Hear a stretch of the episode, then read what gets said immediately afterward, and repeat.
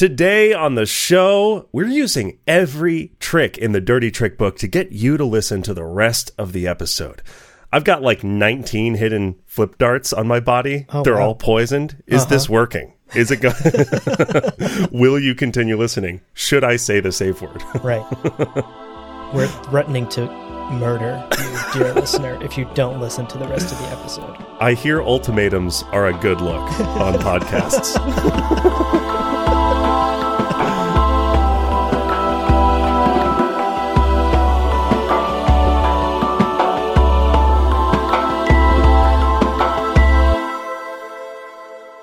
Welcome to Gom Jabbar, your guide to the iconic world of Dune. We'll be exploring the themes, philosophies, and characters found in the sandy depths of this vast universe, from Frank Herbert's groundbreaking novels to the adaptations on film and TV. My name's Abu. my name's Leo. I forgot I was supposed to say my name. Adaptations. Mm. Adaptation. Abu and Leo, here we are again. Here we are again. And Yeah. today, Leo, Yep. we are talking about the one, the only, Fade Rotha Harkonnen, God. the na-Baron of House Harkonnen itself. What a character. Mm-hmm. Also, talking about adaptations, what an actor who played What him. an actor, yeah. 84. Sting? Are you kidding me? Oh, that cod piece lives on in our minds and our hearts. Yeah, night and day.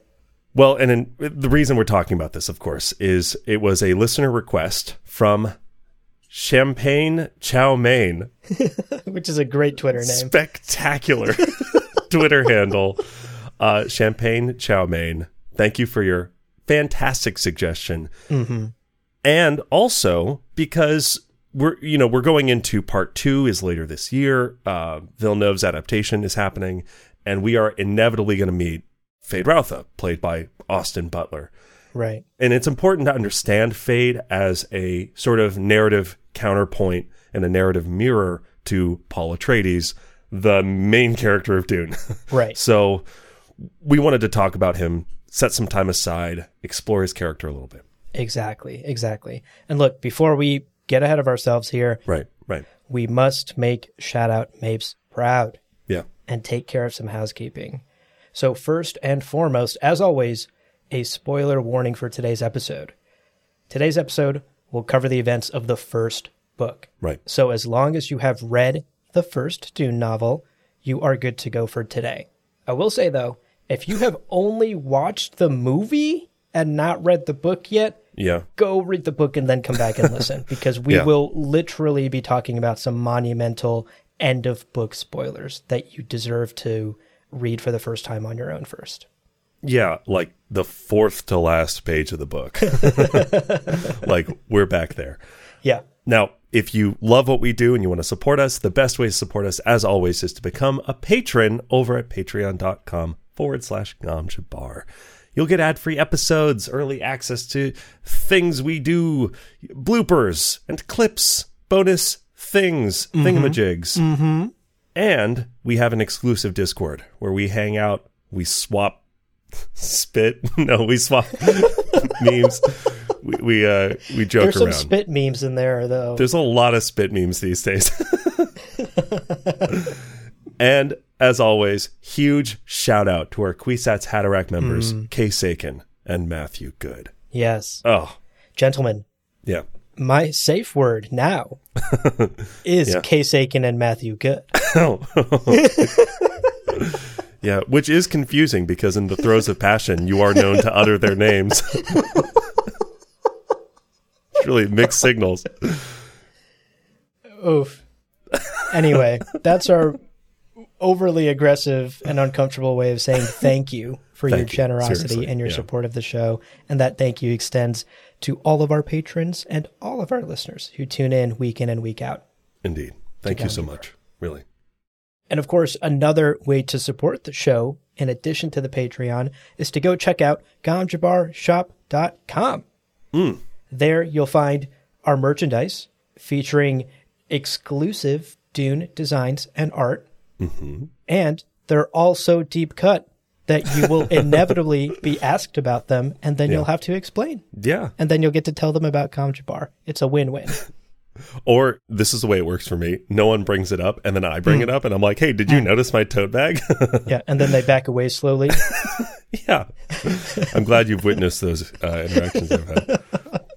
Finally, we love to hear from you. We really, really do. So, Yeah. if you have a comment, a suggestion, a complaint, uh, the ideal amount of pulp in your orange juice, Oh, uh huh. most. Yeah, cool. Glad we said that in unison. Email us, gomjabbarpodcast at gmail.com. Gomjabbarpodcast at gmail.com. Yeah. We respond in one to 15 months, and uh, we we take great pride in it. Great, We great do. joy. Not in being late, but in re- replying eventually. In replying eventually. Indeed. Yeah. Indeed. All right. That takes care of our housekeeping for today. Mm-hmm. The game plan for this episode is as follows. Right. We're going to begin our conversation today by exploring Feyd-Rautha's background, his upbringing, and what the Dune Encyclopedia tells us about his life outside of the Dune novel. And then we'll dive into a fun conversation exploring Feyd's function in the novel and as a character as kind of Paul's foil, right? As the inverse or the mirror image of Paul Atreides, our protagonist. And we'll do a bit of comparing, contrasting of their lives Yeah. and their Yeah. motivations and their characters. And then finally, we'll wrap up the episode with a quick discussion about Austin Butler Yeah. and Feyd-Rautha in the upcoming Dune Part 2 film, and what our hopes, dreams, and expectations about that are. Golden Golden Globe winning Austin Butler. Yeah, award winning actor, he gets Yeah. to say now. I, I guess he already won some smaller awards, but Golden Globe winning It's a actor. it's a big one. It's yeah, a big that's one. a big one. Um, now, before we get into the body of our episode, we should, uh, as we sometimes have to do, touch briefly on our handling of canonicity. Mm. Because Feyd-Rautha is a member of House Harkonnen, and House Harkonnen is featured and developed in some books by Brian Herbert and Kevin J. Anderson, some of the prequel novels. There is, I think there's a House Harkonnen has a book, is a book. Um, but as always, we want to reiterate we give priority to canon established by Frank. Yes. Whatever he says goes. And there are times when Brian's lore directly contradicts that. We got a request recently to talk more about that. We will at some point in the coming uh, in the coming months. Yeah, definitely. And then there's the Dune Encyclopedia, which we're also going to be referencing today, which plays a lot more nicely with Frank's world. It was written by some of his contemporaries and received his endorsement. Uh, so we treat that as number two. And all of that to say, you out there in listener land, if you read House Harkonnen, if you are familiar with Feyd-Rautha in that extended canon in Brian Herbert's universe, you will notice some differences here. And uh, we just wanted to be upfront with that. Yeah, for sure. Dune canon, as we've stated before, is messy, continues to be messy, and will always be messy. So we just want to be very clear about our stance on the canon and how we treat it on this podcast. Yep. That having been said, let's now take a short break. But, dear listener, do not go anywhere. Yeah. Don't make us say the safe word. because we'll be right back in just a minute to dive into our conversation about Feyd-Rautha Harkonnen. We'll see you in a minute. We will indeed.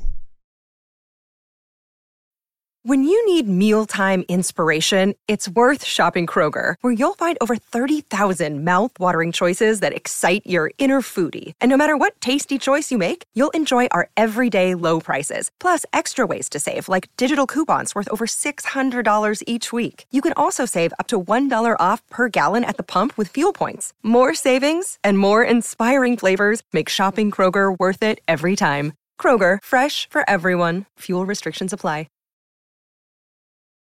Welcome back, everybody. We hope you enjoyed your break. Hope you didn't have to say the safe word.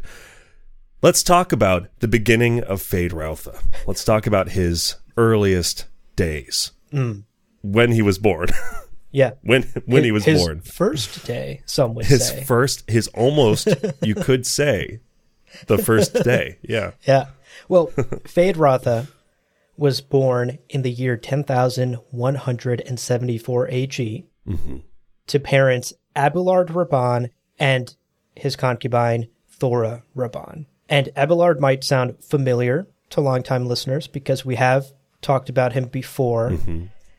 And what you basically need to know about him is that he renounced his Harkonnen name, hence the Rabban, mm-hmm. in exchange for a sub district governorship of a county and a planet called Lankiveil. Right.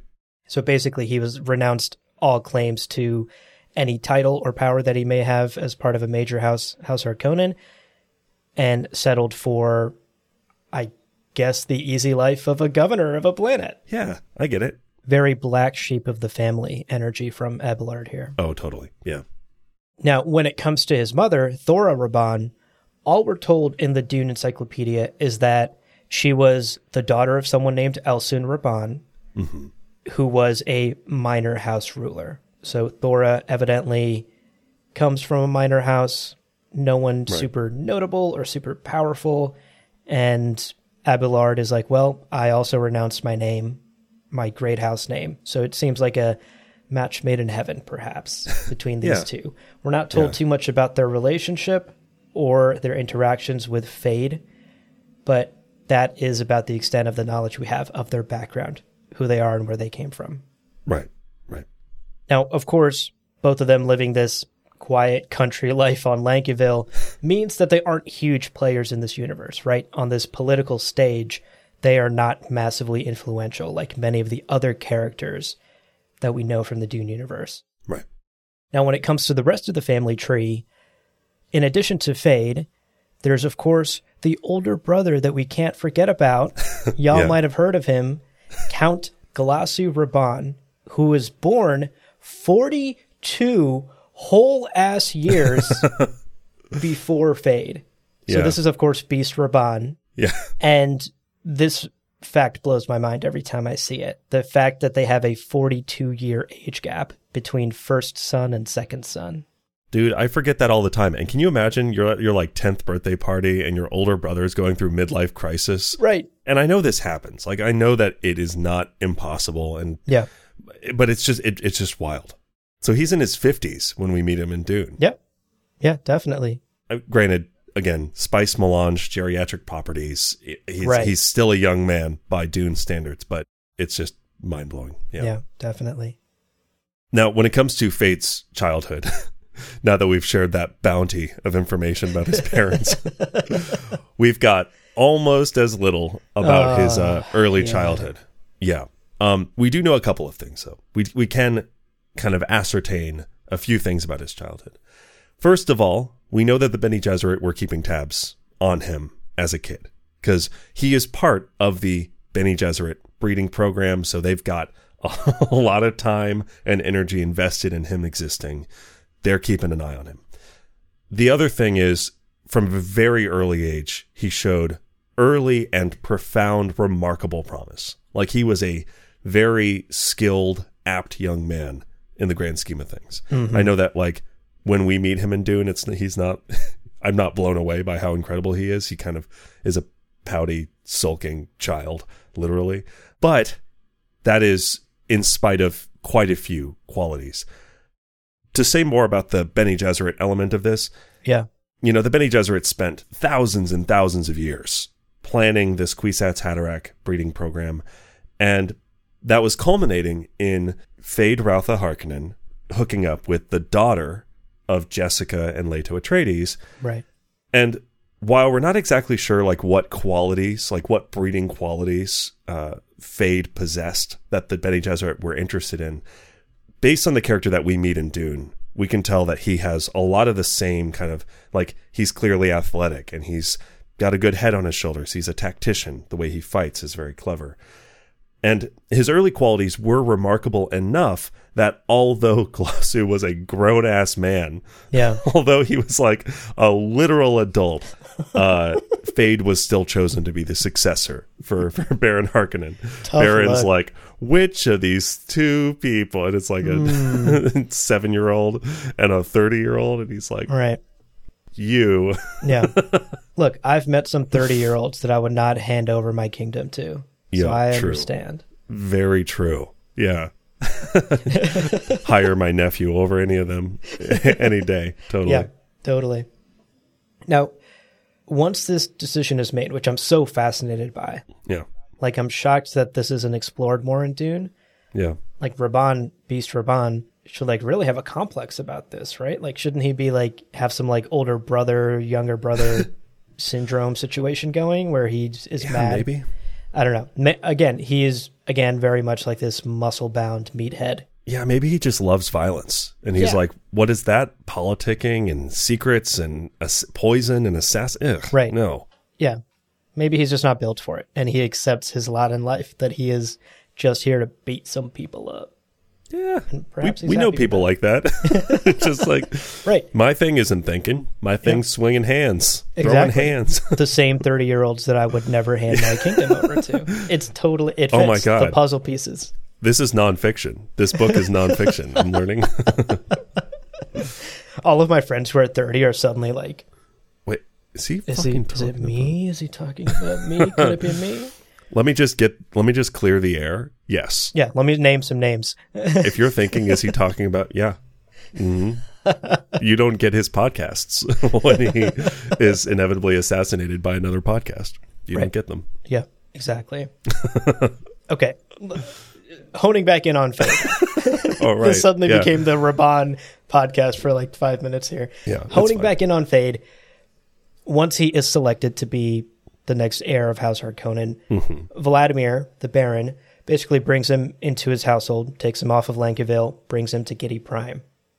And what's interesting is the encyclopedia actually tells us a bit about the motivation behind this too. Like we're cracking jokes that like Beast Rabban was the big dummy, Feyd was the obvious choice. Right. But there was some classic Bene Gesserit meddling here as well, in sort of pushing the Baron to selecting Feyd. So evidently, the Sisterhood approached Baron Vladimir Harkonnen and mm-hmm. basically told him that one of his two nephews would possess the innate, quote, manipulative military genius of the Baron's historical idol, Emperor Avalard. 10, 5, the 17th, end quote. That's how they said it too. They were like the the military genius of okay, X is 10, 10, V is 5. five. It's just like Final Fantasy 15, but then Right. there's two more, so that's like Final Fantasy 7. Uh, but we're not at Final Fantasy 17 yet. Oh, it's confusing. It's confusing. Final. Fantasy 22? Do we add the t- no? oh, fuck.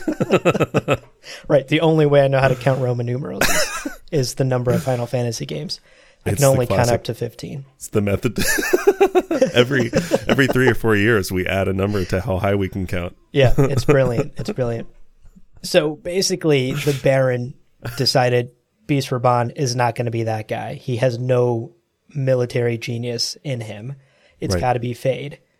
And, you know, considering what we know about Rabban from the movie, from the books, from his actions, it seems like a pretty safe assumption on the Baron's Right. part that he chose Right. Feyd over his other nephew to inherit his power. Right. Yeah. Yeah, it's true. I mean, again, you're you're talking about like the sisterhood saying one day one of them will show promise, and he looks at his 50 year old nephew and he's like, "It would have happened by now." I think. Right. I think a safe bet is a good way to put it. Totally. Now, Feyd's upbringing, this like new period, once he'd entered into House Harkonnen officially, like once he'd come out of Abulurd's household and into Vladimir's, can be categorized into basically like three focuses of study, like three areas of preparation for leadership. One on one combat, important, important in this uh, universe. Political deception, which, to be fair, yeah, important, also good. Oh, and then finally, the most important class in Right. which failure is not an option hating House Atreides. Just fucking hating House Atreides. And that's it. Those are the three classes that he took, uh, you know, every day of the calendar year. Yeah. And the Dune Encyclopedia does point out that he had a pattern. This is, I take it, during the one on one combat and not the political deception class.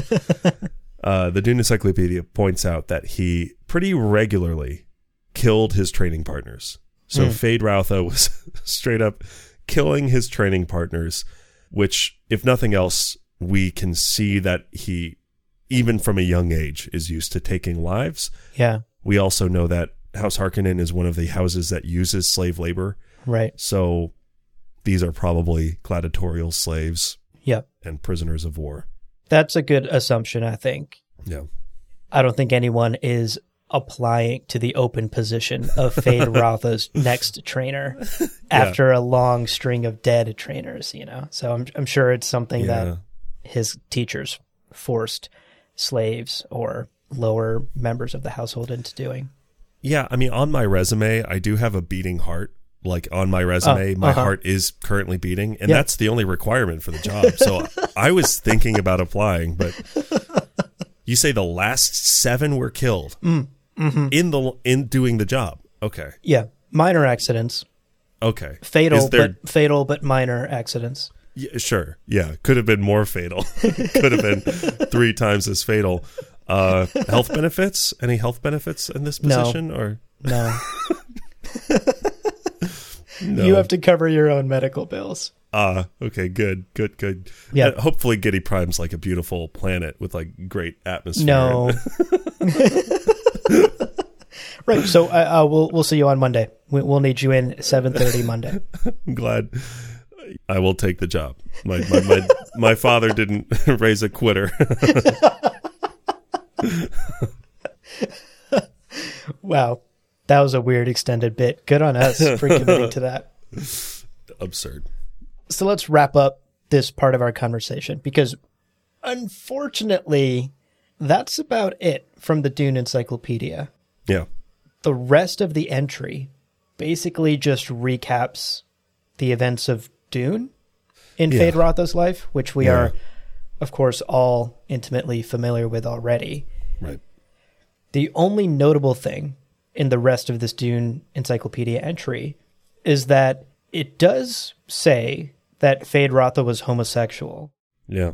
with, quote, only rare occasions of heterosexual liaisons with slave women, end quote. Yeah. I hate that. That's dumb. Yeah, not a fan. I mean, there's also this uh, this other like weird implication in like a throwaway sentence that there was perhaps a relationship between the Baron and Feyd, like some sort of like sexual right. one-sided power dynamic relationship.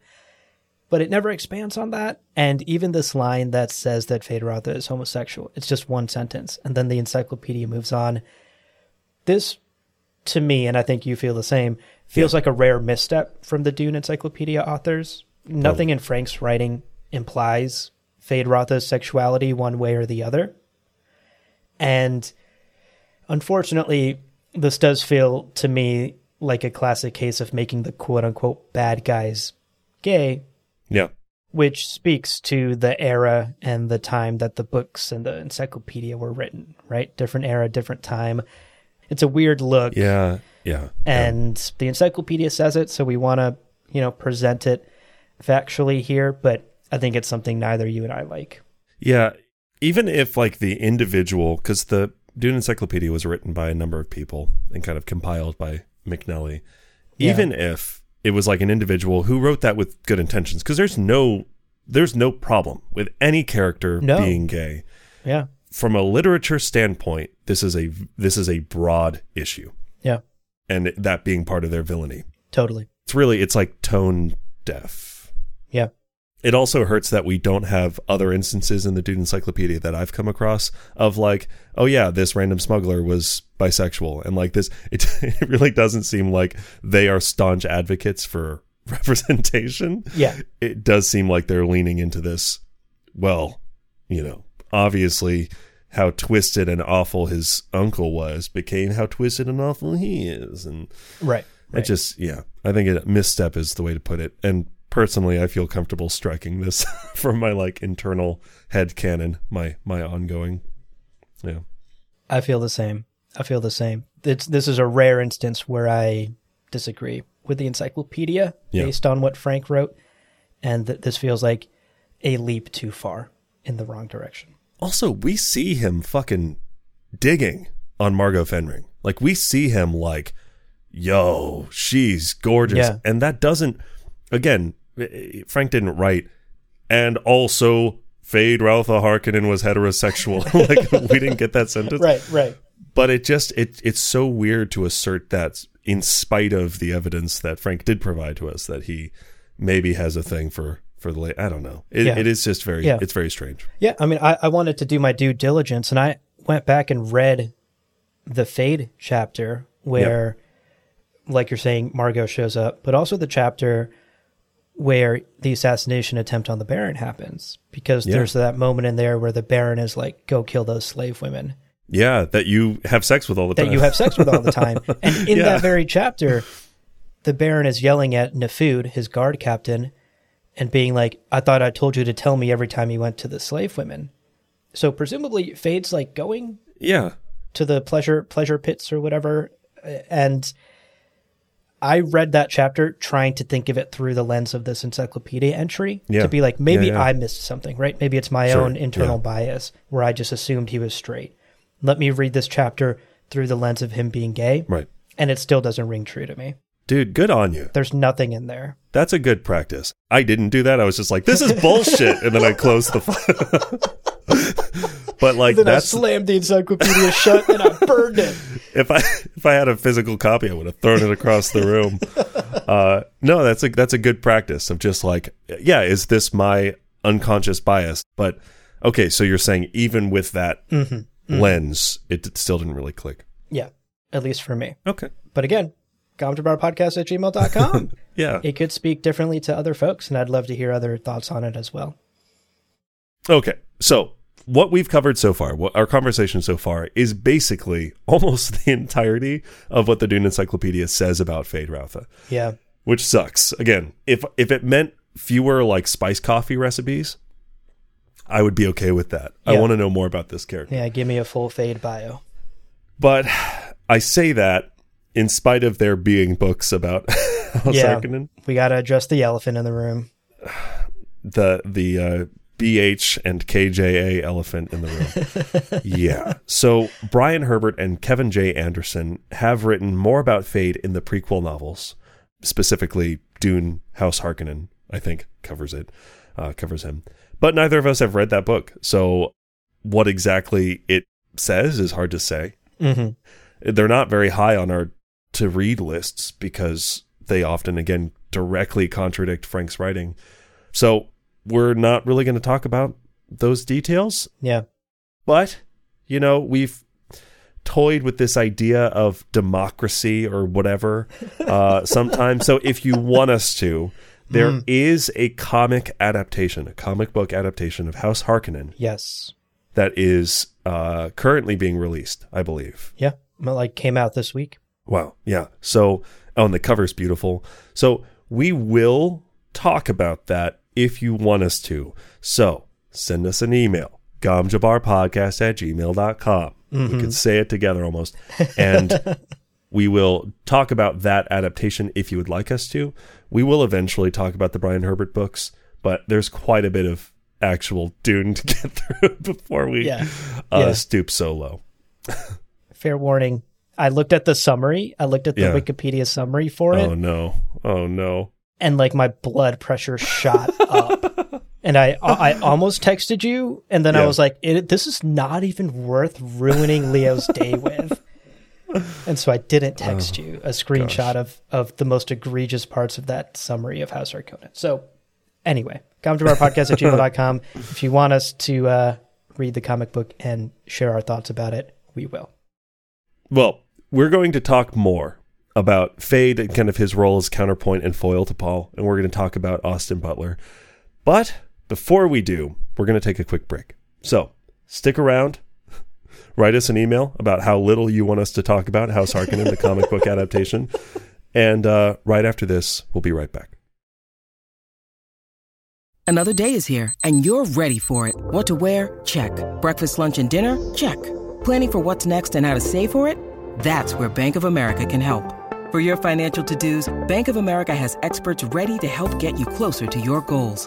Get started at one of our local financial centers or 24-7 in our mobile banking app. Find a location near you at bankofamerica.com slash talk to us. What would you like the power to do? Mobile banking requires downloading the app and is only available for select devices. Message and data rates may apply. Bank of America and a member FDIC. Welcome back, folks. Let's dive into what I have been looking forward to this whole episode. Talking about Paul. Tough look for Feyd. Tough look for our guy Feyd. Yes, we will be talking about Paul, but in contrast to Feyd, True. True. I think it'll be really interesting to compare these two characters. yeah. And now that we understand Feyd-Rautha's background a little bit more, as little as there is in the Dune Encyclopedia, mm-hmm. I think it's worth exploring and diving a little deeper into his role in the actual book as this narrative foil for Paul Atreides, as this mirror image of Paul Atreides. Now, on the surface, the parallels between these two young men are really obvious, right? Hmm. They're both heirs to powerful houses. They have both been trained from an early age for leadership, getting lessons in combat, politics, military strategy, etc. Right. Right. We know that they're both exceptional fighters. We know that they're both intelligent and charismatic.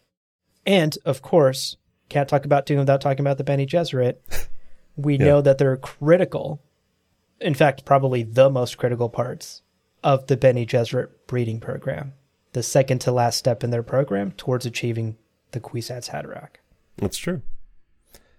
And that is kind of where the similarities end. Yeah, yeah. I mean, that's a lot. That's already a lot. And hopefully that short laundry list, uh, laundry list? Laundry list. That's a, that's an idiom. Uh, has convinced you that this part of the episode is uh, justifiable. But there are some notable broad differences as well, right? Mm-hmm. Paul is raised in House Atreides, the notably and remarkably honor bound, we're going to do things the right way, we're going to lead through loyalty, and people are going to love us. It's going to be great. Yeah. He's also got role models like Lady Jessica and Duncan, Idaho, right? We can see some parallels in the household members where we have Thufir Hawat and Piter DeVry University go uh, J- Jerboa. Go Jerboa. Sure, Boa. Jerboa. It was front of mind. Do you remember what Jerboa are? We talked about them in a we morsel. did the ma- the mouse, the name for the mouse. yeah. The, yeah, yeah. Yep, the Muad'Dib. mouse. Muad'Dib. The Muad'Dib Wow. mouse. Yeah. That's a we, we've now transcended Dune deep cuts, and now we're doing our own deep cuts of ourselves. Listen, we, I aspire for greatness. To greatness, I aspire. Greatness. And then there's a particle in there. Yeah. Jerboa. Uh, go Jerboa. So there are some parallels. Thufir, Piter, right? Right. But Vladimir notably does not have a Bene Gesserit person in his household. Yeah. So this is a like a notable lack in his in his kind of arsenal, and also a sword master. Right. So Paul has these other influences that are very significant. And meanwhile, Feyd-Rautha's in fucking House Harkonnen, uh, raised, it seems like, by either the slaves he's murdering, Yep. Piter or, or Baron Harkonnen himself, Yeah. and, and and everything is just driving him to be as ruthless and backstabby and whatever it takes to survive as he can be, and that's it. Like that, it's just like such a single note focus. It seems like, Yeah. and it is fascinating this conversation of like nature and nurture because clearly the Bene Gesserit are most interested in nature, this like genetic quality, Right. but you take these like promising uh almost to the Kwisatz Haderach qualities and you give them very different upbringings and you have these like very different characters who handle themselves so differently in these kind of like key moments in the in the story. Yeah. For sure. And I think it's worth breaking that down even further a little Yeah. bit and sort of comparing and contrasting them as characters. Like, for example, the first thing that comes to mind for me is their relationship with their father figures. Right. For Paul, it's obviously his actual father, Duke Leto. And for Feyd, it's his uncle, Right. Baron Vladimir Harkonnen. And immediately the contrast is very apparent. Yeah. Paul admires his father, looks up to him, and in return, Duke Leto is very open and honest with his son. Totally. Yeah. In a number of scenes throughout the first book, Leto almost treats Paul like an equal, even though he is his son, his heir, and still, you know, let's be frank, a child, like a 15 year old Yeah. kid still Yeah.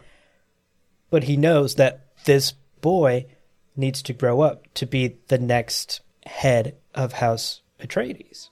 And so he opens up to him and tells him things that he may not even be telling his advisors Right. Yeah. or may not even be telling Thufir or Duncan. Yeah. No kidding. And the scene that comes to mind for me immediately is one of the shortest chapters in Dune, but perhaps my favorite one, where Duke Leto admits to Paul, I'm tired. Yeah. Oh and he's gosh. he's popping those fatigue pills. And Paul is like, the anti-fatigue pills. right, the anti fatigue pills. I think that's like CBD like oil. that's Nyquil. That's Right. he's, He, he's popping the uppers, not the downers. he's eating edibles. He's eating weed brownies. He's like, Paul, I'm tired, bro. Dad, stop eating the weed brownies. How many milligrams is that? he's like, oh, it's lost count. I lost count. You can buy a planet with a handful of spice. Paul's like, Dad. Boy, I'm counting in grams now. What's what's this Milla?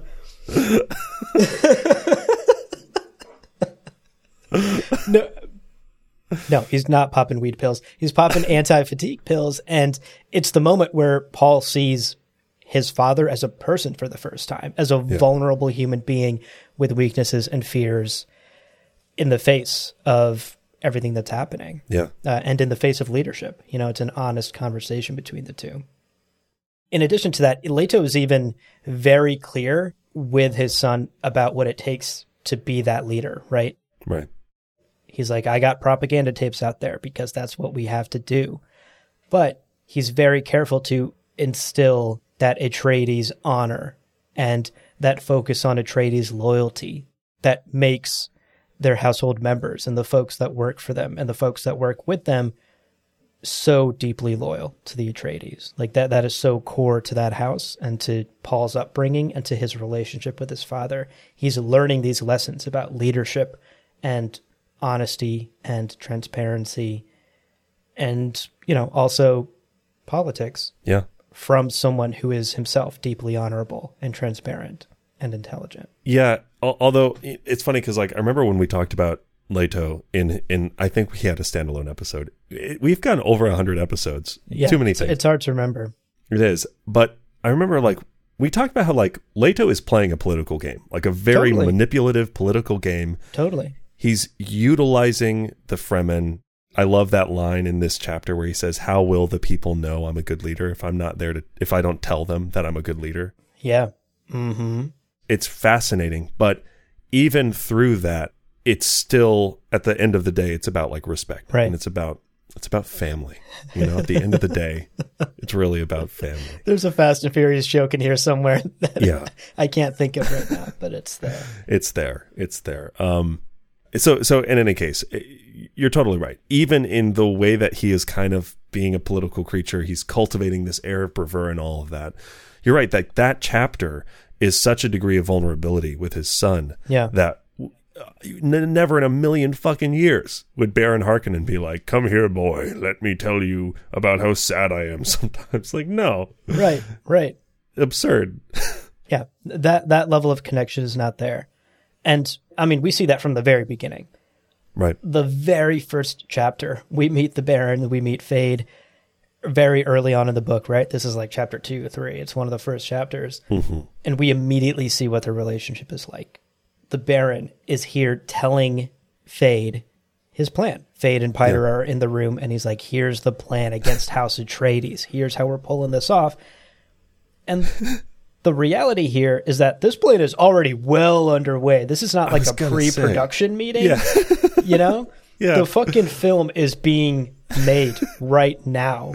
The script is done. He doesn't have a whiteboard. It's not like sketched on napkins. Yeah. Exactly. At first, you're like, "Oh, this is nice." He's like getting his son in on the ground level. No, we're on like the No. 35th floor of construction. Absolutely. And speaking to that transparency, there is none. Yeah. The Baron does not trust Feyd enough to let him in on the plan early or to even allow him to influence the plan. He's basically here telling him this is what is going to happen, just Right. so you know. yeah. You know? And even that, I suspect he's doing because this is his heir, and the heir to his seat should kind of know the plan. Right. Right. It's so interesting to see that contrast.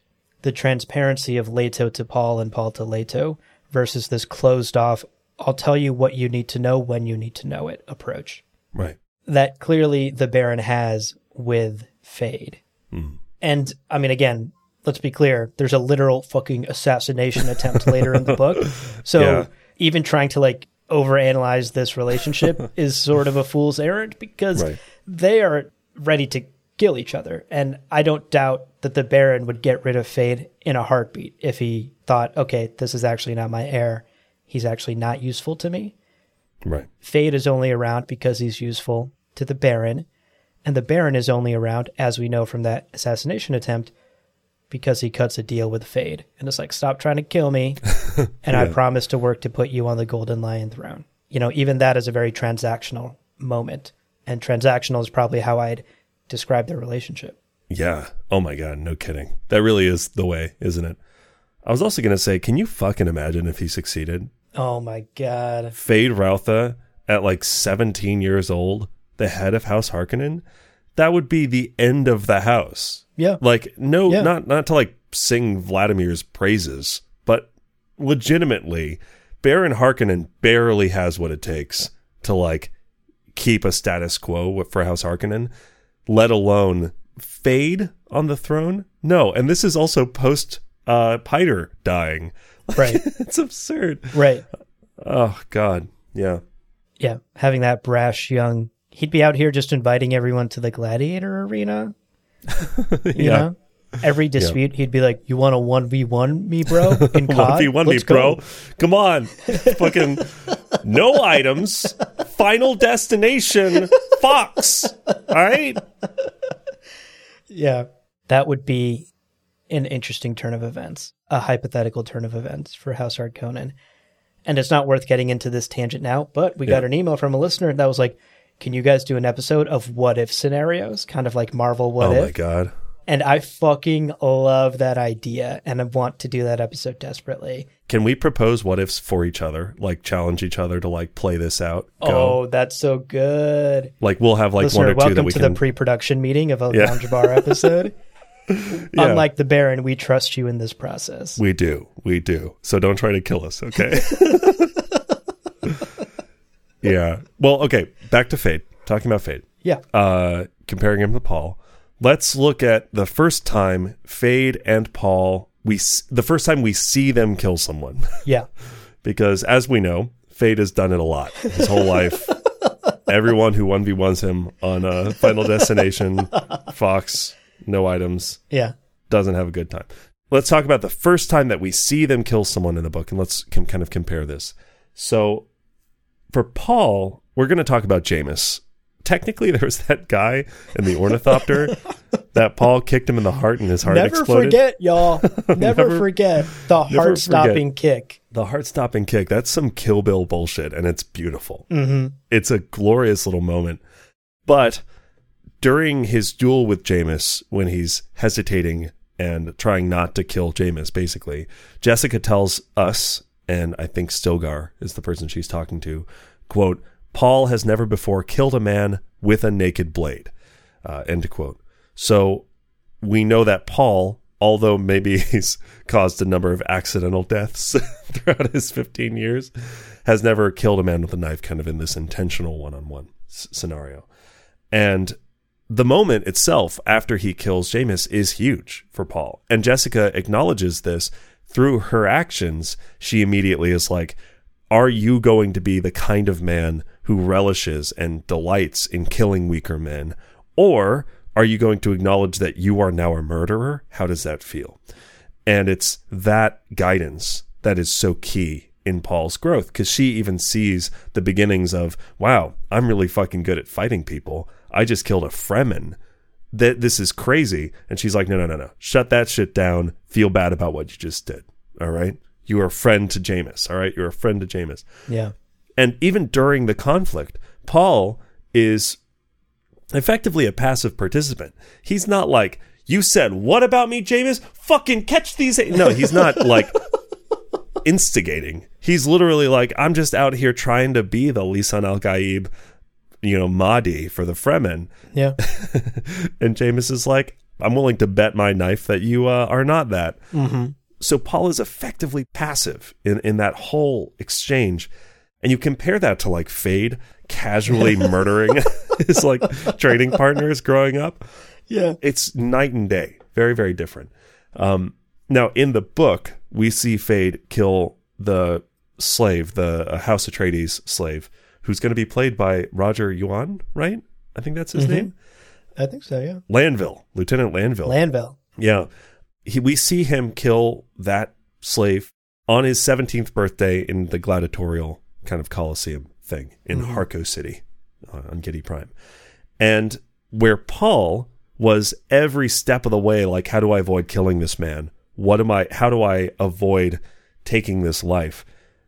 Feyd's whole attention is I have orchestrated this spectacle Yeah. I'm going to use this man's life, whatever, this slave's life. I'm going to use Right. it to put on a display for everybody. Because when I fucking kill this guy casually, it's going to do X, Y, and Z politically for me. It's going to show Baron Harkonnen that I'm ready. It's going to be an impressive thing for the Fenrings. That one's really hot. Is he talking about Margot? Who knows? Point is, he's thinking about like what this is doing for him politically. How will it appear? How will people see it? How will they perceive it? And the fact that he's about to take a life is not any part of his internal like process. He's not going, oh, what does it mean that these hands will soon have blood on them? He doesn't think about that at all. It's so casual. It's so nonchalant. And at the point of losing control, at the point of feeling like, oh shit, my life might actually be on the line. I may actually be injured. Right. He's like, pineapple, pineapple, ah, pineapple. Uh, I fucked up and found out. I I, fucked fucked up up and found out. and then found out. What's that? That audio? When will you learn that your actions have consequences? so yeah, he's he, he panics. He uses the safe word and doesn't even reflect. He's just like afterwards. He's not like, oh, how embarrassing. I used the safe. No, he's just like, that's what it took. And did that work? Did I succeed? Right. and that's it it's like it's so it's such a performance for him Yeah. whereas paul is in this decision nexus like if i die i'm not meant to go on and Yeah. like that's okay Yeah. and Feyd's pineapple pineapple Everybody, everybody in the Coliseum crowd was like, is he screaming pineapple is, pineapple? is he a fan of citrus or uh, I mean, I love it. Delicious pineapple. But is he okay? Is he about to die? is that an order waiter waiter bring him pineapples Yeah, you're absolutely right that for Feyd, it is ends justify the means every single time. right And for Paul, and especially for Jessica, right? Jessica coming up and being like, Are you going to be the kind of person who relishes killing a man?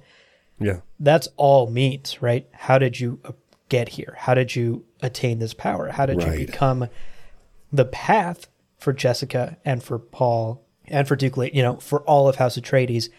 We may have to do these things, right? We may have to do things that are maybe below the board, propaganda, use the Fremen, but how we do that is important. right right And how we do that is different from other houses in the Imperium, houses like House Harkonnen. For people like Feyd, pineapple, no pineapple, drug Yeah. the gladiator fight in the arena, don't drug him, give him half a shield that's broke, you know, do whatever it takes, doesn't matter as long as I get the result I want at the end of the day. Right. Totally Now, moving on from that, I did want to spend a few minutes talking about their motivations as characters as well, hmm. because I think Yeah. it's interesting to compare and contrast these. Why does Feyd get up in the morning, right? What what gets him out of bed? What Yeah. about Paul? He's rolling out of that sietch cavern every day. Why? Uh-huh And I think the thing worth focusing on here most is their ambitions, right? Because they're both the heirs to very powerful houses. They are set up to achieve as much power and wealth as they could potentially dream of. right But for Paul, it's not about that power or wealth. At no point in the book does Paul go, Damn, I wish I could sit on that golden throne. Yeah. my ass, my water fat ass, would look so good in that golden throne. I'm gonna have those uncreased Jordans on. Be on that fucking sexy ass throne. Yeah. Never. Not once Yeah. does Paul fantasize about that.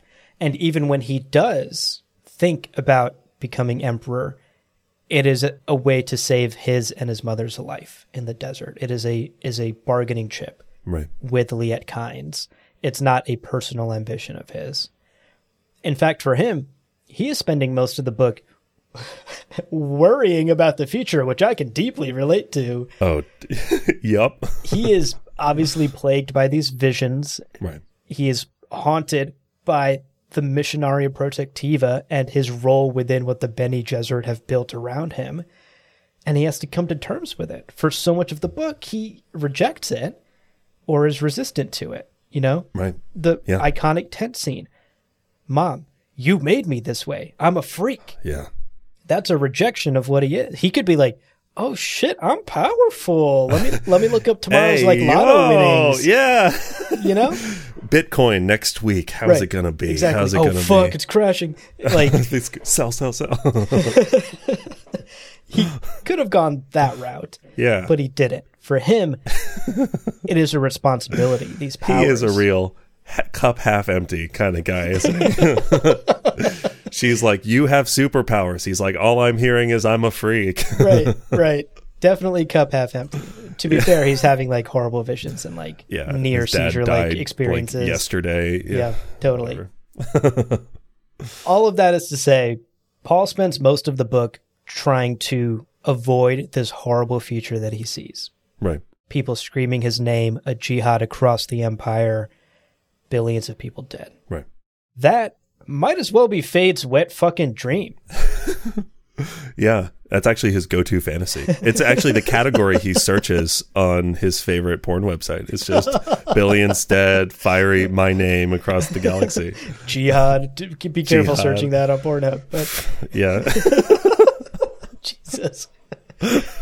For Feyd, that end would be justified by any means. Does Yeah. it take billions of lives dead across the galaxy? Sure. Yeah. At least they're screaming my name. At least I am in power. yeah, He has been brought up within House Harkonnen under the care of Baron Harkonnen to dream of one day sitting on the Golden Lion throne, to be cutthroat and ambitious. right. That is what gets Feyd up in the morning, is knowing that he is the next head of House Harkonnen. The Baron could croak any day now, and all the power could be his. And, you know, he's trying to expedite that a little bit with the assassination. Yeah, yeah, Now, what's interesting, I loved that you put this in our script because it is worth noting, speaking of nurture versus nature, this is the environment he was raised in yeah, to be ambitious. To he he was raised ever since he was a child to only think of power and wealth and politics and for those to be life goals. He was taught that those are worthy life goals for someone in your position. yeah. Totally. And it's so fascinating. Again, talking about a what if scenario, to think had he been raised on Lankiveil with his mother and father, would we know a different Fade Rotha hmm. than the one we know under House Harkonnen's rule? The greatest crop of produce you've ever seen at any cost. Billions of pesticides dispersed, whatever it takes. They're like, God, our son's really intense about farming. Yeah, yeah. It's like us when we play Stardew Valley. It's in his nature. I'm, I'm glad he's not thirsting after the throne. He might kill billions of people. yeah, thank goodness he doesn't have a crazy uncle overseeing every decision Yeah. about his upbringing. Yeah, it's it's Yeah. interesting to think about because you can see so much of the Baron within Feyd's own dreams and desires. Yeah. And also, like, we'll talk a little bit more about this in summary, but it, just to bring it up now briefly. In an Imperium that pits like minor houses against one another and major houses against one another, having that sort of wake up in the morning feeling like P. Diddy, but also ready to conquer and like ready to Yeah. take advantage of anybody who gives you the opportunity to do so. Right, like P Diddy. Like P. Diddy, you brush your teeth with a bottle of Jack. I think is the is the, the lyric. Uh, at any cost, he's willing to pay. yeah, But it is it's fascinating because it's like we talked about this in the Vladimir episode. There's a strong case to be made for like why that's the right way to live life in the Dune universe specifically. Yeah.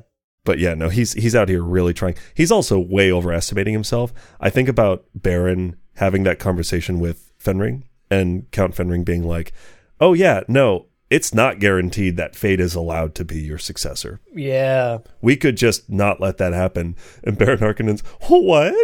like Right. so caught off guard by the very real fact that House Corrino is willing to shut people down Yeah. if it weakens them and weakens their claim to the throne. Yeah. It doesn't sound like any papers have been signed yet. Yeah, no, not at all. And Feyd was not privy to that conversation. Right. he was getting ready to do his little performance. He is so unprepared. And yet, you're right. This is what he was raised to believe. He's raised to believe he's prepared. Yeah. Yeah. So, naturally, talking about these two young men, Paul and Feyd, when they finally cross knives, when Yeah. they finally Ooh. cross blades, so to speak, we should discuss their final fight Yeah. and talk about maybe how they handle themselves during that moment. And Paul, he handles the fight basically as a Fremen. Like he handles it as like a proud warrior of House Atreides, right?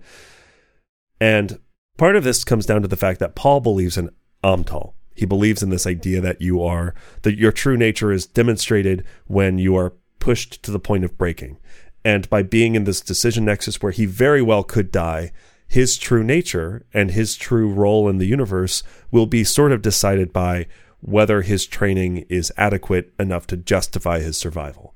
It really, in a lot of ways, is a pragmatic thing. If I die now, I was not prepared to move forward, or whatever, something like that. Yeah. He also even has a safe word. Yeah. And in spite of the, as he said, the legions, the thousands of voices inside of him screaming, say pineapple, please, like Right. create an opening. And he says, and he refuses to. He refuses to use that sort of compulsion that I think Margot Fenring was the one to Right. encode upon Feyd's psyche. Yeah.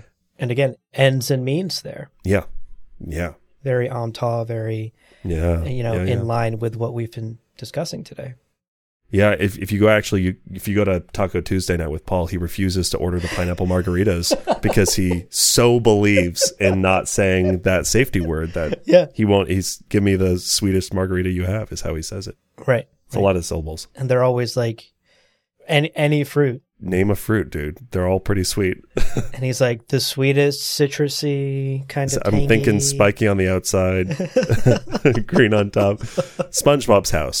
SpongeBob's house is the is the one I'm thinking of. yeah.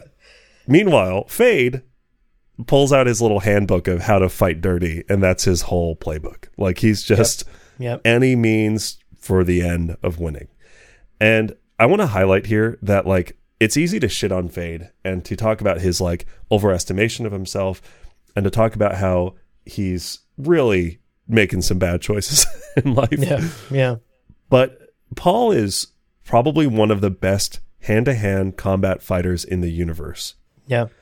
And Feyd gives him a run for his money. Right. I just want to highlight the fact that Feyd Rautha's really fucking impressive Yes. as a fighter. And I love reading that chapter because it's the plans within plans style of there's always another move ahead that you can be in this game of chess. You know, the, the bluffs and double bluffs. It's fascinating. I, I super, super love that. And I think it could be seen as underhanded and we're going to call it kind of like cheap tricks. But in another way, like it's just brilliant. It's just like legitimately Yeah. great one on one tactics. Yeah. But we also know that he didn't hesitate to use a safety word when he had one back with the slave. And I'm Right. sure he would have with Paul if he had that option. Yeah. And he also, like, his blade was poisoned, the flip dart in his fighting girdle, again, dumb because it ended up kind of working against him.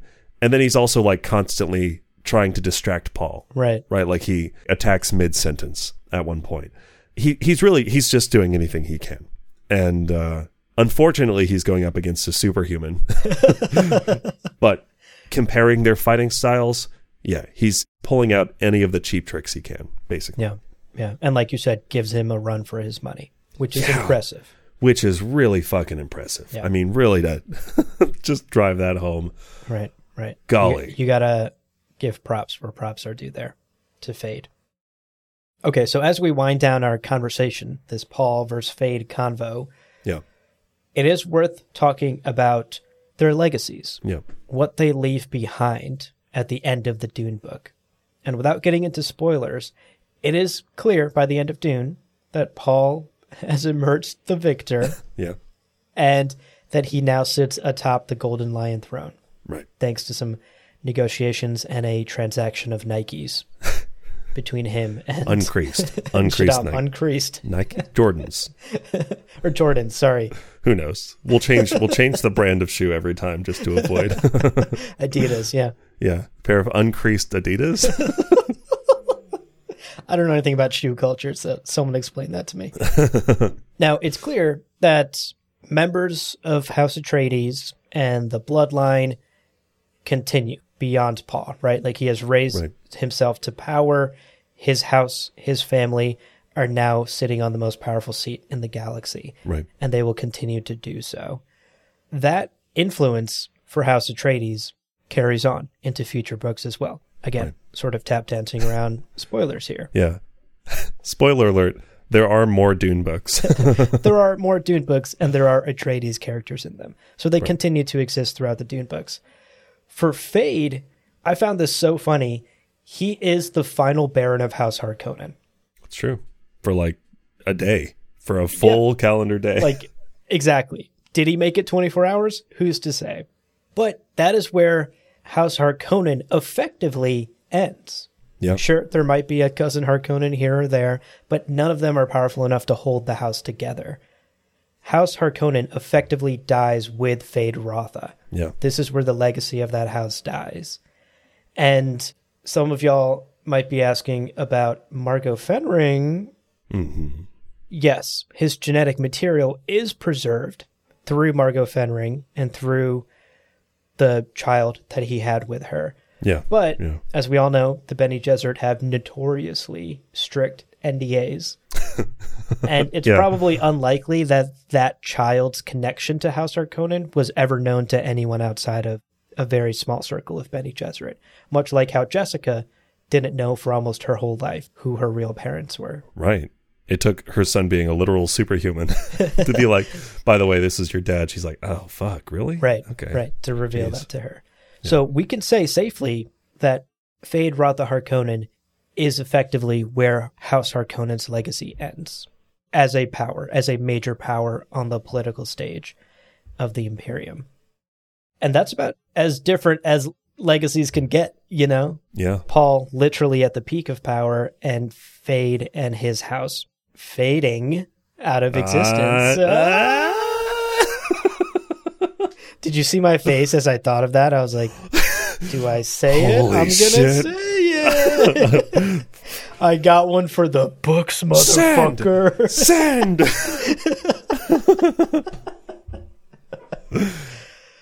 That's a missed opportunity on Paul's part, though. yeah. He stabs the knife home into Feyd's brain. And he goes, "It's a shame you had to fade from history." And the whole audience is like, "Oh, oh shit!" Oh, fuck. He got him. His opponent's dead. That's for us. now that's showmanship, folks. Hell yeah. Oh man. So that that's these these two characters, and a- as you stated earlier, it's worth noting that Paul is the outlier here, and not just because he's superhuman, but because House Atreides itself, in the Imperium, in the structure, in the system, are outliers. Right, right. We talked about it in the Baron Harkonnen episode, but being like House Harkonnen, being like Feyd-Rautha, cutthroat, ends justify the means, do whatever it takes, ambition, power is what you thirst for. Mm-hmm. That is how you succeed in this Imperium. That is Yeah. how this system is set up. That's what this system supports. Yeah, It's dog eat dog, and only the strongest and most cunning and most brutal survive. right. And Right. we see in this book, House Atreides, Paul's entire family, nearly wiped out by the system. Yeah, it's easy to forget because like Jessica survives and Paul survives and Gurney survives and like there's a bunch of people that we know who, like a lot of the that actually might be it. Never mind. but think about the fact that still at the moment of Paul sitting on that throne in his shiny new shoes, a very large majority of House Atreides, the like chambermaids and the uh, cooks and the and the janitors and like they're either dead, literally murdered in that one attack, Yeah. or they're slaves on Giedi Prime. Yeah. Yeah. it's wild to me how awful Dune is for anybody who's part of House Atreides, unless you're one of the like four people. Right. If you said, "Hey, we're going into Dune, and it's the year uh, ten thousand one hundred and ninety AG," Uh-huh. what great house do you want to be a part of? I'd be like, "Fucking anyone except for House Don't Atreides." say House Atreides. yeah, 90% chance you're going to be the NPC that gets wiped out. You're not fucking Paul. Don't pretend you're Paul. Don't pretend you're. Don't come into this with main character energy. You have a quest for Paul at best. Like that's Yeah. You're the quest giver. You know, you give Paul one of the fetch quests Yeah. that he has to do, and then you get Yeah. killed. and it's a randomly generated like it could have been one it's not specific you're not even a voiced character in the game so don't you drop common loot. Why are we attacking our listeners so aggressively? oh no it's fun though. It's fun. Sorry listener. I didn't i don't mean it. All of it was a joke. Yeah, that's that's an excellent point. I think it's worth remembering after everything we've said. As much as Paul is our protagonist and our hero, yeah. it is Feyd who is more indicative of the type of person in this Imperium, and Paul and his family and the Atreides are in fact outsiders. right And Feyd is what most of this Imperium acts like for the most part, because that's what the system supports. That's who survives the system. right He's still an asshole though. He's got to stop killing yeah his coworkers. It's called training for a reason. We're using dummy swords. dude i don't know how he does it but uh he gets it done anyway yeah so okay we've talked about Feyd that's that's really what we've had to say today but as we sort of wrap up the episode Yeah. let's think about austin butler as Feyd Mm. Mm-hmm. and this is something that was announced his casting was announced almost jesus almost a year ago which Yeah. is wild Early march 2022. of 2022 yeah that's insane to me time has no meaning anymore but he was in negotiations at that time to play Feyd-Rautha, and since then he's been confirmed. Uh, although he has recently, pretty recently, told uh, MTV in an, an interview that he's been training for four months to get in shape. Yeah. Hard to believe that Feyd-Rautha Harkonnen is in better shape than Elvis Presley, but I'll suspend my disbelief and accept that that might be true. Yeah. Now, in that same interview, he also revealed that he didn't have to audition This is so funny. a testament, I think, to the way that Denis Villeneuve builds his visions. Yeah. Apparently, Denis Villeneuve invited Austin Butler to coffee. He's like, yeah, yeah, Casual. come on, have a cup of coffee with me. It'll be great. He's French. It's a very French thing to do. And then a week later, wrote him to say, hey, join the cast. Yeah. you that want to wasn't do a coffee, movie? man. That was a job interview. That was a job and interview. Austin Butler nailed it clearly. welcome to the party. I only cast hot people and I had to see in person if you're hot enough.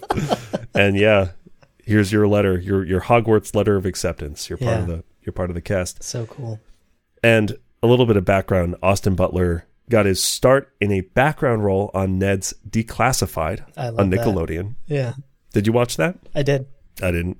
Oh. Was it good? It was fine. Over That the might be a hot take. I mean, Yeah. it's a beloved show. It, it was Sure. fine for me. Other people might love it. I think you can beloved things that are not great. Yeah. I loved Eight Crazy Nights by Adam Sandler. That's a terrible movie, uh, but I loved it. Um, and then most recently, of course, the sort of big news is that he starred in Elvis, the Right. uh, the recent Elvis movie, and I'm just going to confirm quickly. He did win a Golden Globe for best uh, best actor in a drama motion picture. Wow. A Golden Globe. Yeah, and I want to point out here, he was up against Brendan Fraser. He was up against Hugh Jackman. He was up against Bill Nighy, Nighy, Nighy, Nighy, uh, and Jeremy Pope. It was not like a weak year for drama movies. Yeah. The kids clearly got chops, so it's an exciting time to have him kind of joining the cast and to step in Yeah. also a bit of prescience on uh, on Villeneuve's part. Right. Because when this was announced in March of 2022, I was like, okay, I don't know who this person is. And now he's a Golden Globe winning leading actor. Yeah.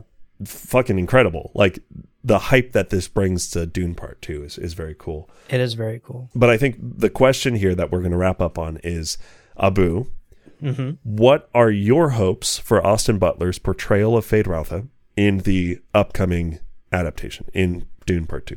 Huh. You know, that's kind of tough because he is so new Yeah. and young. And I wasn't a fan of Ned's Declassified, so I don't remember him from that. Sure. He was a background character anyway. He wasn't Ned. I'm not sure. It's tough to know what to expect from him in this role Right. as Feyd-Rautha. I also didn't watch Elvis, so I don't know. You know, obviously he's winning awards for that, so it was clearly a top-notch performance, an award-worthy performance, literally. But I, I didn't see him in Elvis. I've never seen him in anything else. He's such an up-and-comer.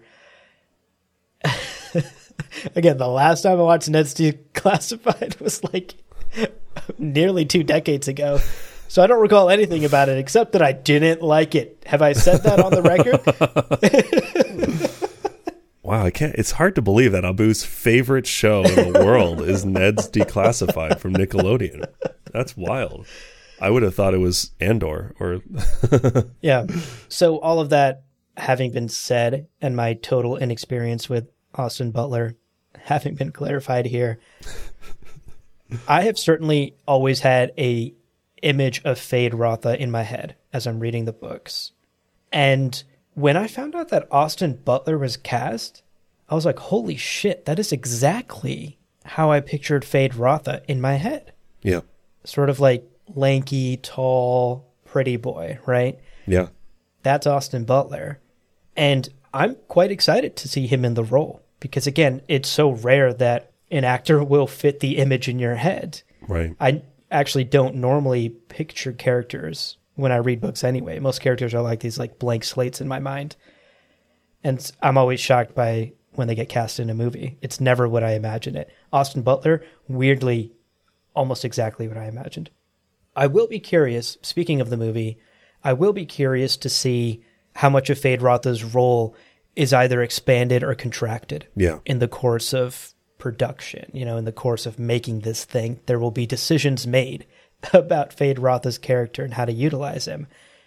We've talked now at length about Feyd's role as Paul's foil in the book, Right. as Paul's mirror image.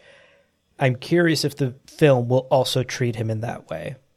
We also have confirmation from Denny that part two will explore much more of House Harkonnen, that we will get more of House Harkonnen than we did in part one. right, And that to me screams Feyd-Rautha. yeah, Like, of course, we'll get Baron, but I get the feeling we might see more Baron Feyd relationship and drama and politicking and assassination attempts, of course. I'm excited by that comment because casting such a new up and coming electric actor in this role and then also promising more of House Harkonnen all seems to me like Feyd will get a greater role in the film than maybe he even had in the book. Even his role in the book is pretty sizable. Either way, I guess to wrap up my feelings on it, I'm excited about Austin Butler. I'm excited to see what his role will be in the story, in the adaptation. And I think this was another home run from Denny. yeah, Uh, I think he came into this knowing he wanted Austin Butler in the movie and then invited him to coffee and was like, okay, you passed the test. yeah, Here's your Hogwarts letter. yeah, I guess the last thought I have about this sure, is that I do truly feel bad for Austin Butler, though, because no one, I mean, no one should have to try and fill the enormous shoes of the one and only Sting. right. Oh my God, yeah, And uh, no one should especially have to try and fill the cod piece of the one and only Sting. yeah, So, regardless of how good Austin Butler does, No he could kidding. win a goddamn Oscar for his portrayal as Feyd-Rautha in Dune Part 2. yeah. It will not be enough to wear the codpiece of Sting.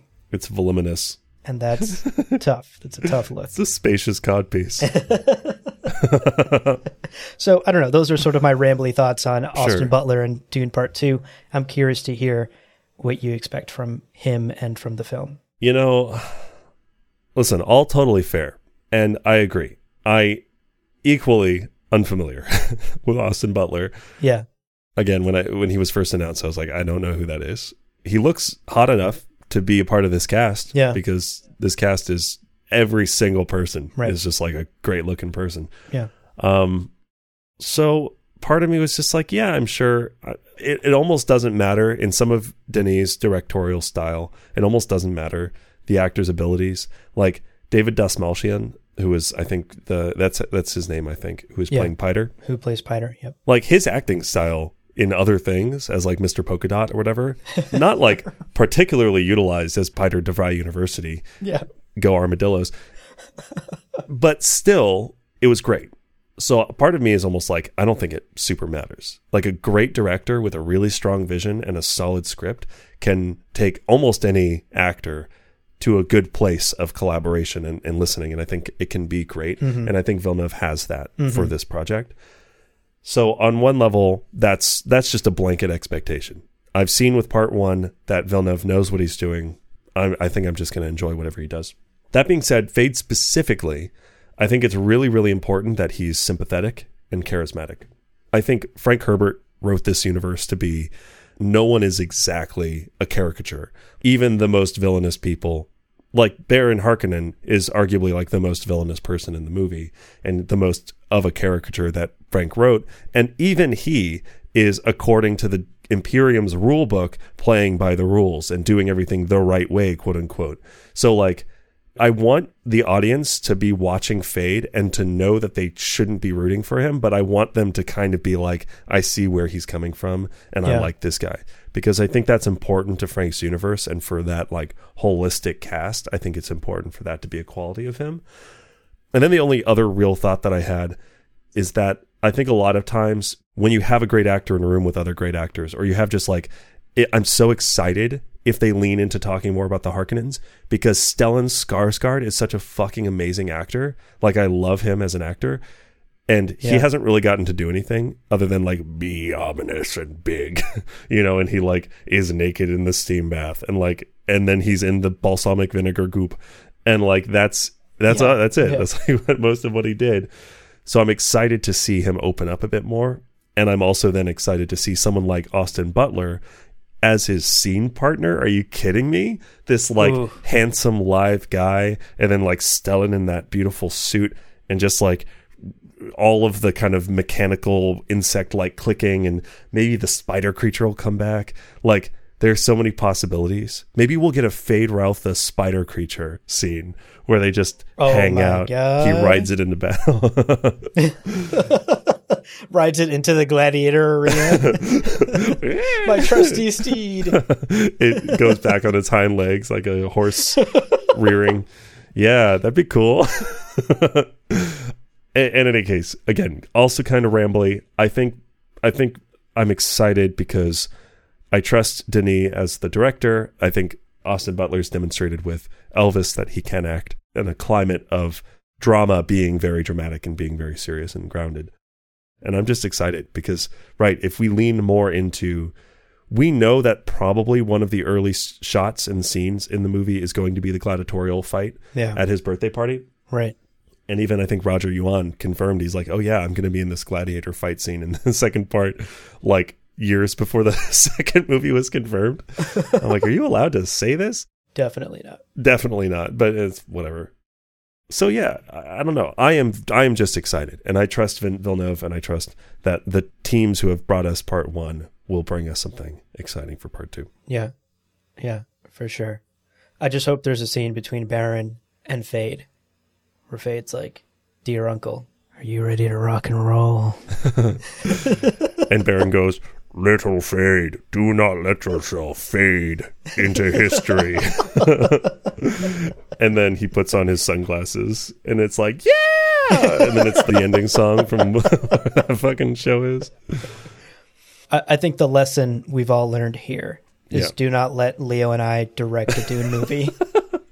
Because No, you're, you're, you're gonna get Feyd-Rautha riding a fucking spider. Oh, let us. Let us, Let please. us. We dare you. We fucking double dog dare you. We double spider creature dare you. Hand us the reins, Denny. Yeah. Are you free for a coffee next week? Yeah. I'm free for a coffee any day for Villeneuve. Hand us the reins for children and beyond. We will do it right. Oh fuck! Give me Children of Dune and beyond.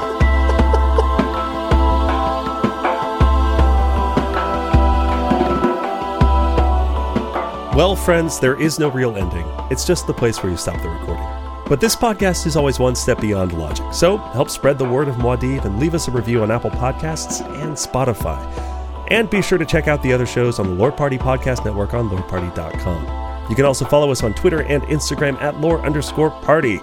Thank you so much for listening. And remember, whoever controls the podcast controls the universe. We'll see you